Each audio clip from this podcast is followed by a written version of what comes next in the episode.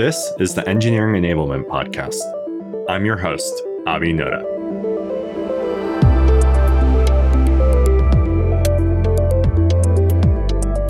In this episode, I speak with Crystal Hirschorn. Crystal leads platform, SRE, and developer experience at Snyk. In this episode, she shares the story behind the developer experience group, including how they came up with their name, how she calculates the cost of the problems they solve, and how they partner with engineering teams.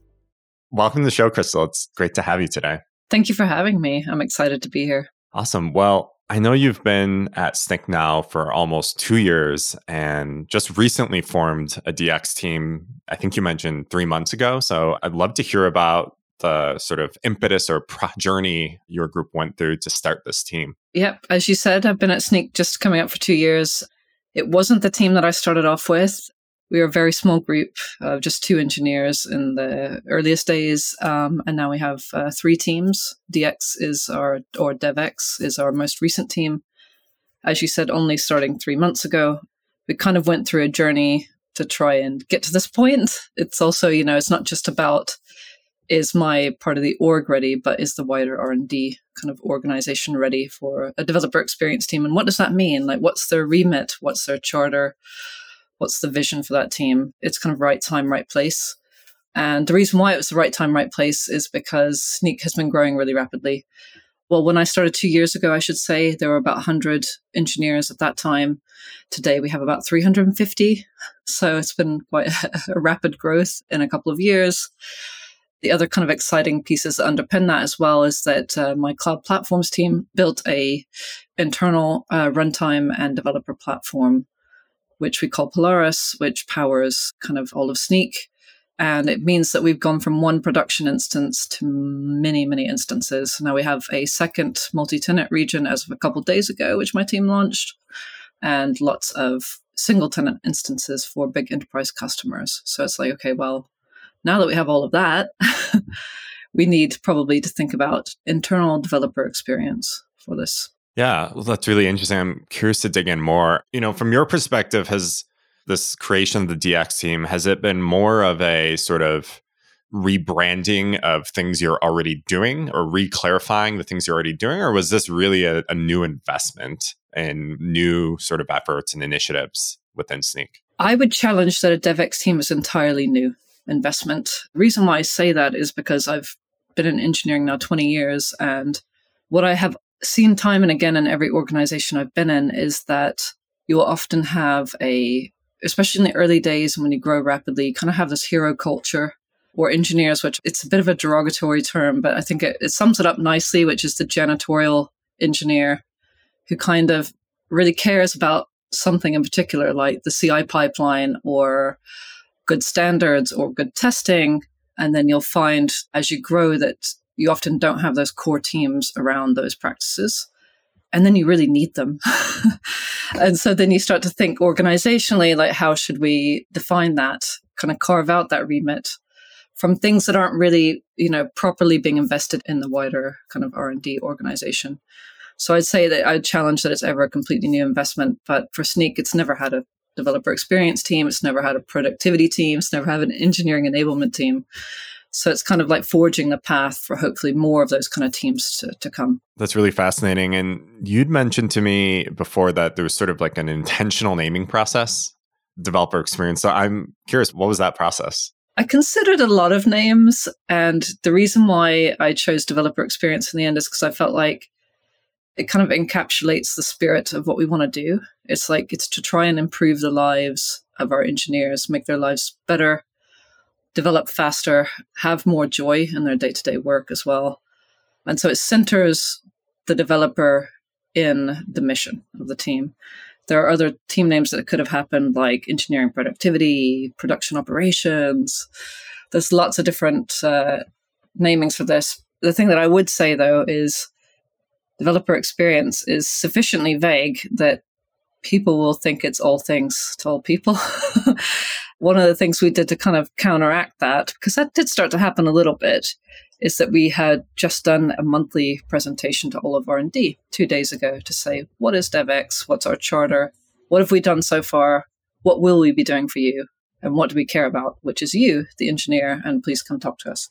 So that was a really nice kind of way of framing what are we doing and what's our remit early on. I'm glad that's top of mind for you because that was the next question I had, which is you mentioned the sort of mission and branding of your group is all around making developers' lives better. What's the charter in terms of maybe more elaborate than that? And how do you envision achieving it?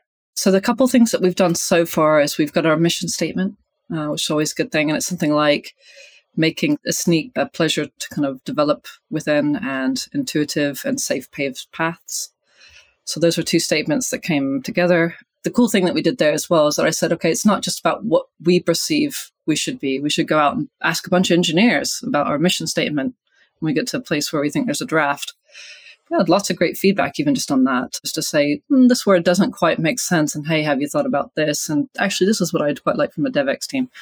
It's interesting and challenging coming up with a, a really short mission statement, but it was good to kind of get that feedback and land on something that everybody felt good about as well. The second thing that we did most recently is domain modeling, so domain driven design. We have just finished our entire group's domain model. So all three teams did uh, event storming, and that was really good because that really clarified not only which team owns what, but like what is the remit of DevX? It could be so many things. And what does it mean for this company? It's always going to be contextual. So for us, it was like centering ourselves around the developer platform that I mentioned earlier and making a great experience around that. And also, we want to bring something like Backstage, Spotify's Backstage, which is a open source project, into the mix as a developer portal, and that will be another big piece of their remit. But that also extends to other things where, you know, why I bandied about these names, which is like CI/CD, having ownership around that, but developing the tooling that makes CI/CD really really intuitive and kind of easy to use. Lots of observability insight into it as well, because that's where we spend a large portion of our working day as engineers. And often it's fraught with problems in terms of like understanding, debugging what's going on at that step in the process. And so, yeah, just trying to make that much more robust. Yeah, I'm curious as you sort of went around the company and you mentioned you kind of shopped your charter and sort of mission with developers and had those conversations. I'm curious, what kinds of questions or maybe excitement did you get back? And I'm curious, what did you learn about what really is impacting developers the most? Was it, I'm curious if your hypotheses around like CI CD was, you know, fully validated or were there other things that were brought up that surprised you? Yeah. So I guess because it was a charter, we haven't done what I would like to do, which is in internal surveys. That will come next. And that's something I think is a really important aspect because you need the qualitative data and feedback from the engineers. But because this was more positioned as a, how, what do you think about our charter um, specific, or, or sorry, our mission statement specifically? We didn't have as much feedback yet, but having said that, we are pairing with lots of teams already. So we're trying to see exactly how does the work happen on the ground. We also have a what I call the front door, which is our internal um, Slack channel, which is an Ask channel. And so we can start to see like what our engineer is bringing up in terms of frustration points or things that are kind of thematically coming up again and again, where it's like, well, if we just put a bit of automation here, we could solve this problem and nobody would ever have to think about it again. Because a huge part of DevX is reducing cognitive load. And other things is that we had talked about this before, but like instrumenting some DORA metrics as well into the pipeline, the CI CD pipeline, actually all the way through, in fact so that we can see what do the engineers perceive in terms of the things that we're trying to track through Dora, like change failure rate, or how long does a, uh, a commit take to get to production versus the actual, and how often does that fail? So that's been really interesting and insightful um, because we found as well through doing that that actually, you know, kind of our CI pipeline that runs through our monolith, which are we're in the middle of decomposing, fails more often than people had perceived potentially. and so it was good for us to kind of distinctively kind of break down okay, well, what does failure actually mean in a, in a CI pipeline? What are those states? And, you know, is it flaky tests? Is it actually builder failing? Is it some sort of uh, race condition where there's different pipelines competing and commits are getting out of order? And kind of try and break that down so the engineers can see that more specifically and then that's the kind of thing like gathering that data and then going back and validating with the engineers like okay we like this quarter we think these are the top three things that we should be solving and then going out and kind of validating whether or not engineers actually think these are areas that need the investment right now, or if it's something else that's actually much more painful. That's a really fascinating story. I'm curious to know when you said that the perception was actually better than the reality, what was the sort of perceptive data point? Was it just based on some conversations you had? People hadn't really like told you that it wasn't that bad. And then you looked and I'm curious just to dig a little deeper into what you kind of took away from that. Yeah, I mean, monoliths are interesting, right? Because it means that everybody has to flow through them in terms of their development process. And, you know, there's always angst, I think, with monoliths, regardless, and that always comes through a bit. But what's interesting, I think, is nobody had perceived just how often our pipelines are failing around that monolith as well. Like people kind of knew that yes, sometimes it's annoying and sometimes it's bad, but also I think it shined a light on some like things that we probably should spend more effort on and more investment around things like flaky tests, for instance. It's like it's a broken window scenario, right? So there's a lot of that that happens inside organizations, and it's like okay, people become adjusted to the way things are. And because nobody has a specific remit to fix this problem, hence why we should have a team like DX, is that uh, people start to get adjusted to the broken window. They're like, yeah, yeah, that window over there is broken, but it's been like that forever. I think the same thing can be said about CI CD pipelines often. It just made me think, okay, well, we can shine the light on where our practices are could could be better, but also specifically say like here we probably need to focus a little bit more on our testing practices like it's probably not okay that the same tests fail over and over in the pipeline because that affects everyone. Anytime there's a delay in that pipeline, you're actually causing a delay to everyone else. So it's it's kind of that cost of delay mindset.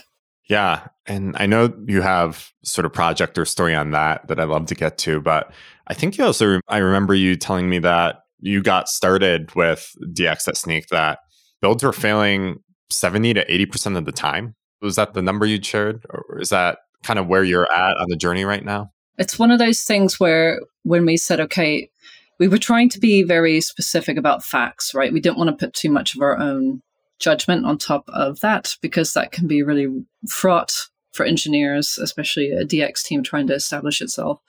But it was like, let's just put some insight on this. So we said, okay, well, we can break these down into different types of failures, failure states. And, you know, one of the and yeah, so what happened there? About 70% of the time, it was what we considered a failure state. And so you think, wow, that is significant. That's a lot of cost to us. That means also that's a high degree of pain for our engineers, and they're going to be frustrated a lot. So it's like, what can we do about this? Okay, well, we can take this data to the SVP of engineering and the chief product officer and say, hey, it's a problem over here. Probably need to invest in this somehow, whether that's through a working group or another mechanism. But um, we need to make that time investment and that tooling investment to make the lives of our engineers better. And I'd say, like, our SVP of engineering has been a really great sponsor of a lot of this work.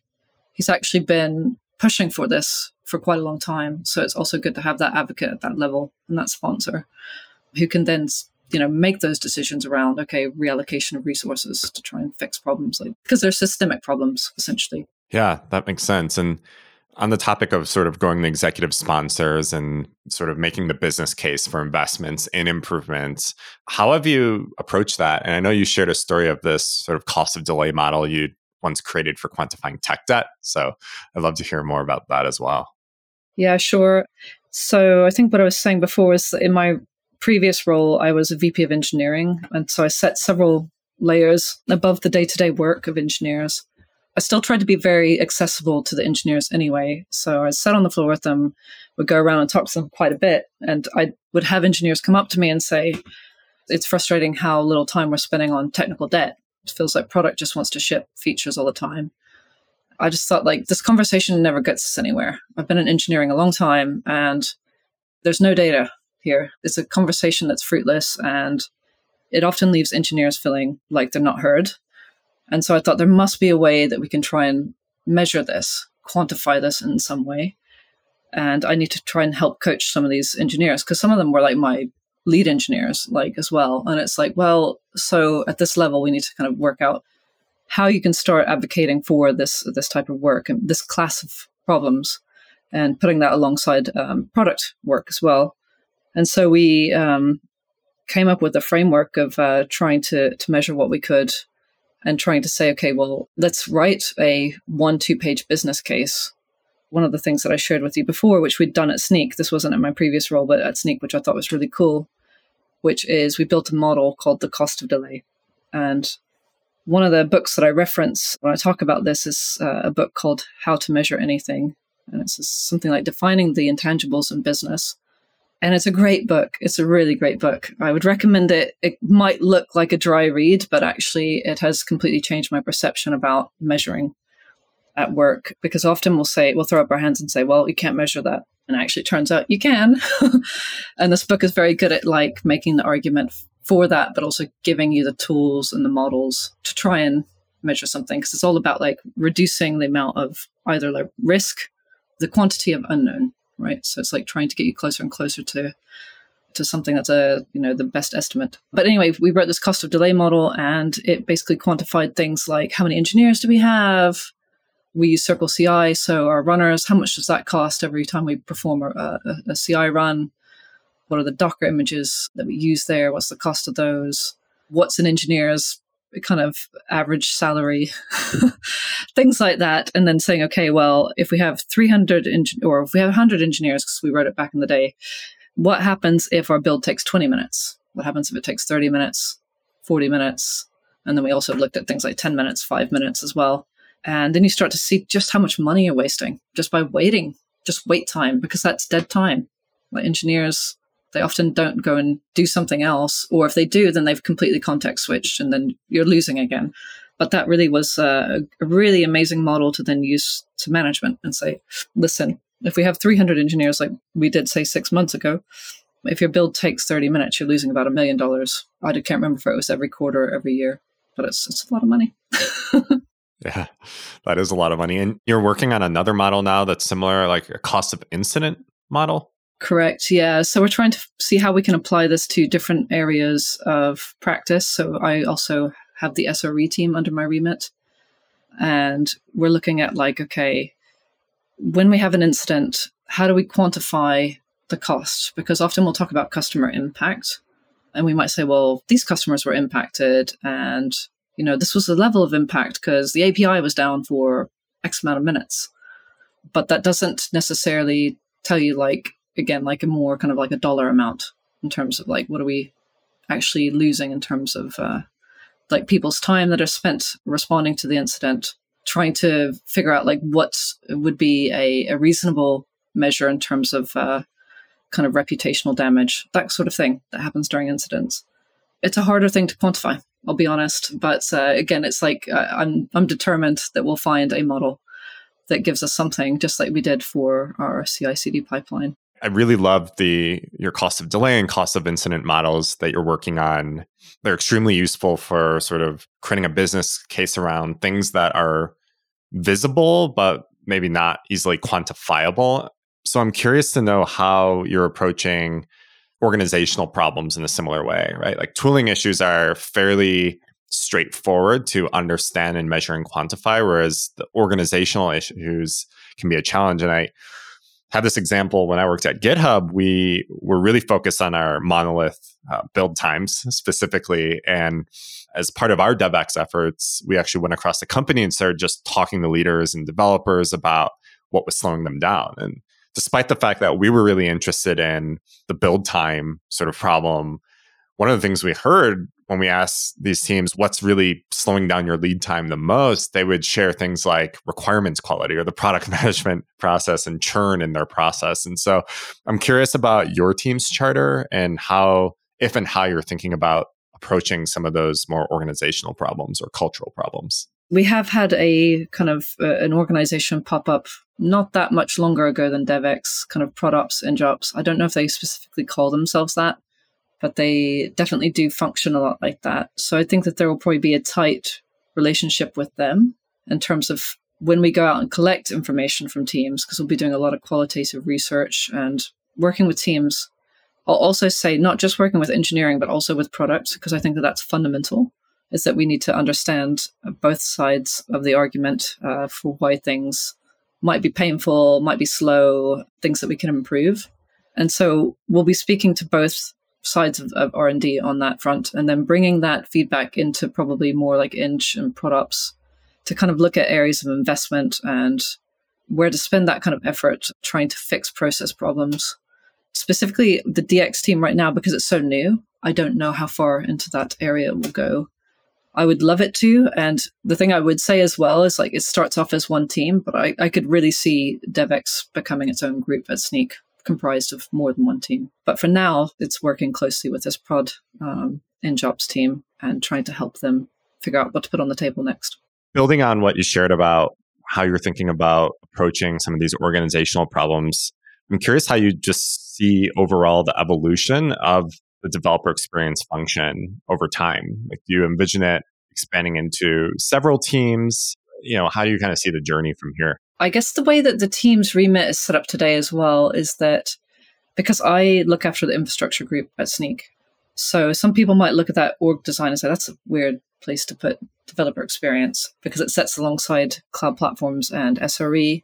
And what I would like to see it evolve into, kind of like this analogy of give your Legos away a little bit, but I think that it should become its own group because it needs to look at the developer experience holistically. And like right now, the way that the team's remit is set up, it's focused a lot on kind of infrastructure layers, this internal developer platform that we've built, CI CD, but I think it could expand a lot more because there are probably lots of needs on the front end, for instance, that we won't be serving immediately.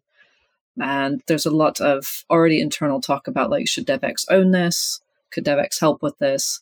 that's a hard thing to often answer because the people that I've hired into the team have specific skills. and so, like, when we're asked to do JavaScript, it's like, well, there might only be one expert on the team that, that kind of really knows JavaScript. So I think like what I'd like to see it expand into is more than one team. I don't know how it will end up looking, but at least two teams where they can have a good uh, kind of expansion into serving all of the developer, the needs across the whole um, kind of life cycle, but the stack as well probably hiring a few more um, language experts into there as well, like Go, Python, and Node.js, for instance. That's kind of like our core languages at Snyk, and just having more expertise around that. But also, you know, we having just done this domain modeling exercise as well. It's been interesting because I think like, wow, there it's the team that is being spread across quite a few different areas and systems. For instance, in terms of ownership, there's also like questions around like GitHub ownership and, you know, how do we make sure we've got the right kind of information architecture there and that people are getting the right access. And there's other questions around, like one of the most recent thing was around like our feature flagging capability at Snyk and should DevX be responsible for that or at least be involved in that. And so these are all areas I'd like to see them actually expand into actually. Um, and like you said before, that last question you asked me as well, that's that's absolutely an area I'd like to see them move into is like the more structural issues of the day. It's not just about tooling, it's absolutely about people, process, and tooling. And so we need to look at all of those holistically mm-hmm. and kind of find what I would say, like use the systems thinking. Like, where are the bottlenecks? Where are the inefficiencies? What is making, like, to be frank, what makes their day feel like it sucks and like make it better? So, yeah. What is the landscape of sort of tooling at Snyk aside from you mentioned the internal developer runtime and the monolith and the builds? Is there like a long tail of other things that the DevX team should be potentially owning or driving? There's not so much of a long tail, at least that I'm aware of. These things are always hard to have a complete handle on when you have this many engineers, right? That's kind of the curse and the beauty. But I think my vision really is about paved roads, paved paths and focusing more on that, like providing the kind of the paved road that other engineers can follow, but also then providing like ways that they can step off of that in a, in a safe way that doesn't also result in kind of just like a proliferation of shadow engineering, shadow IT that we then can't get our get a handle on. But also even from like a, a spend point of view, right? Like uh, one of the things I saw when I first came into Snyk was like my SRE team were running a in-house Prometheus stack, which unfortunately fell over a lot. And I just said, like, let's outsource this. Let's move this to hosted option because this is not a good way to spend our time. But because of the fact that, that platform was so unstable, other teams had started spinning up Datadog. but then you're like, wait, hold on. We're paying for the same capability twice. And they're just getting slightly different outcomes from it. And one team thinks it's more stable than another. And so it's like, okay, how do we reduce that kind of surface area in terms of all the, the different systems and capabilities we could have? And I think infra drives a lot of that actually for certain. And I think developer experience can kind of also say, okay, well, here's the paved road. We're going to make this so easy for you and so good. Don't want to do anything else unless there is a really critical reason for doing that. And that's what I think developer experience is a lot about is providing that kind of, like I said, cognitive load is, is really lowered, but also it's like out of the box defaults. Just get up and running. And so, kind of looping back to your original charter of making developers' lives easier, how much of that do you think your team can impact as opposed to things that local teams need to just do you know within their local area of the code base or their local you know spin-off of one of the the paved path sort of you know environments. I'm curious where does that sort of responsibility or potential lie? So i would say like developer experience exists everywhere. You don't need a core team necessarily. Like developer experience can never be owned by a single team. What i think we do by having these core teams is that we bring the practice in and we say this is what good looks like getting teams to start adopting those practices and advocating for them, almost becoming like a champions set of champions across the organization that drive that same culture and practice within their own teams because we can never be in all places at one time. We're just too small compared to the rest of the organization. I would also say if, if these type of areas are getting too big, it's probably a um, an anti pattern, probably an organizational smell that is then becoming like the kind of uh, bottleneck to to doing these kind of standards and practices. But I would say like uh, it's also about like what they call like nudge theory, nudge culture, which is like if you see an engineer doing a good thing over here, other engineers are going to be like, "Hey, I want to do that good thing."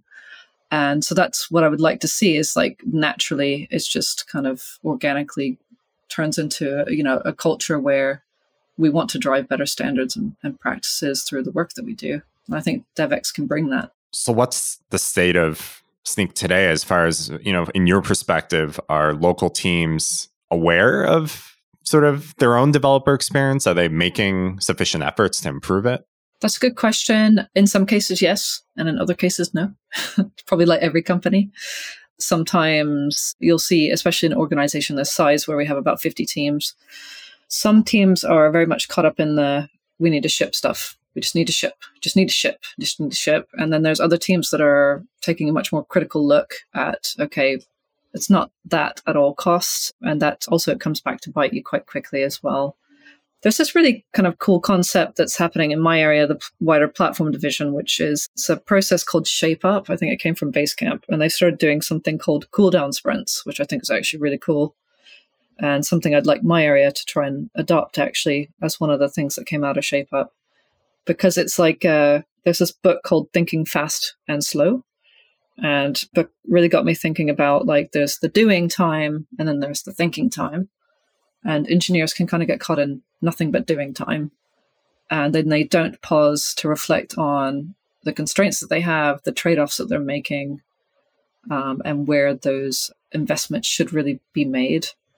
And so I do think like we could see, even like from a process standpoint, that kind of wider adoption of like, okay, we purposely take a pause every whatever cadence, six to eight weeks, to consider like the next uh, tranche of work ahead and what should we do about that? Like, how should we approach it? Should we be carving our time investment in a different way as well? Like, yes, we still have to launch some product features, but per- perhaps some portion of that is allocated to quote tech debt, right? And the other things that I've seen cropping up at Snyk is a lot of guilds, which has really been for me a good thing to see because it's like it's a it's a place where we can say, okay, there's a class of work here that seems underinvested in that we would like to be better at. That the engineers that opt into that guild can spend a portion of their time on it.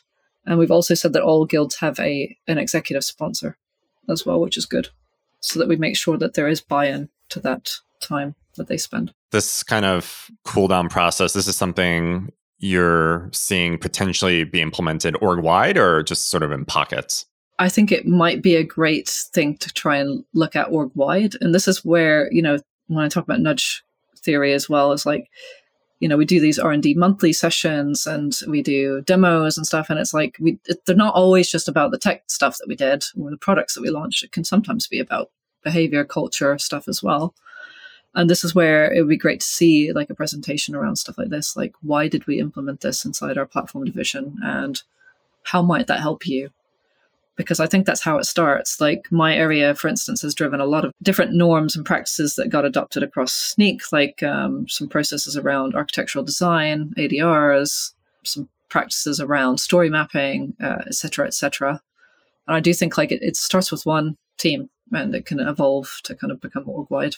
You mentioned sort of there's some teams at Snyk that probably are more aware and focused on developer experience and others that aren't. Like, do you see it as your team's job to sort of evangelize the culture around caring about developer experience, or does that need to come maybe even from higher up, at, from product leadership, or uh, even just general, you know, executives? So that's a really interesting question. I think it has to come from all of those areas that you just mentioned, is the truth. Because the more the message is there, the more it's present, the more it resonates. I think the more likelihood there is for success.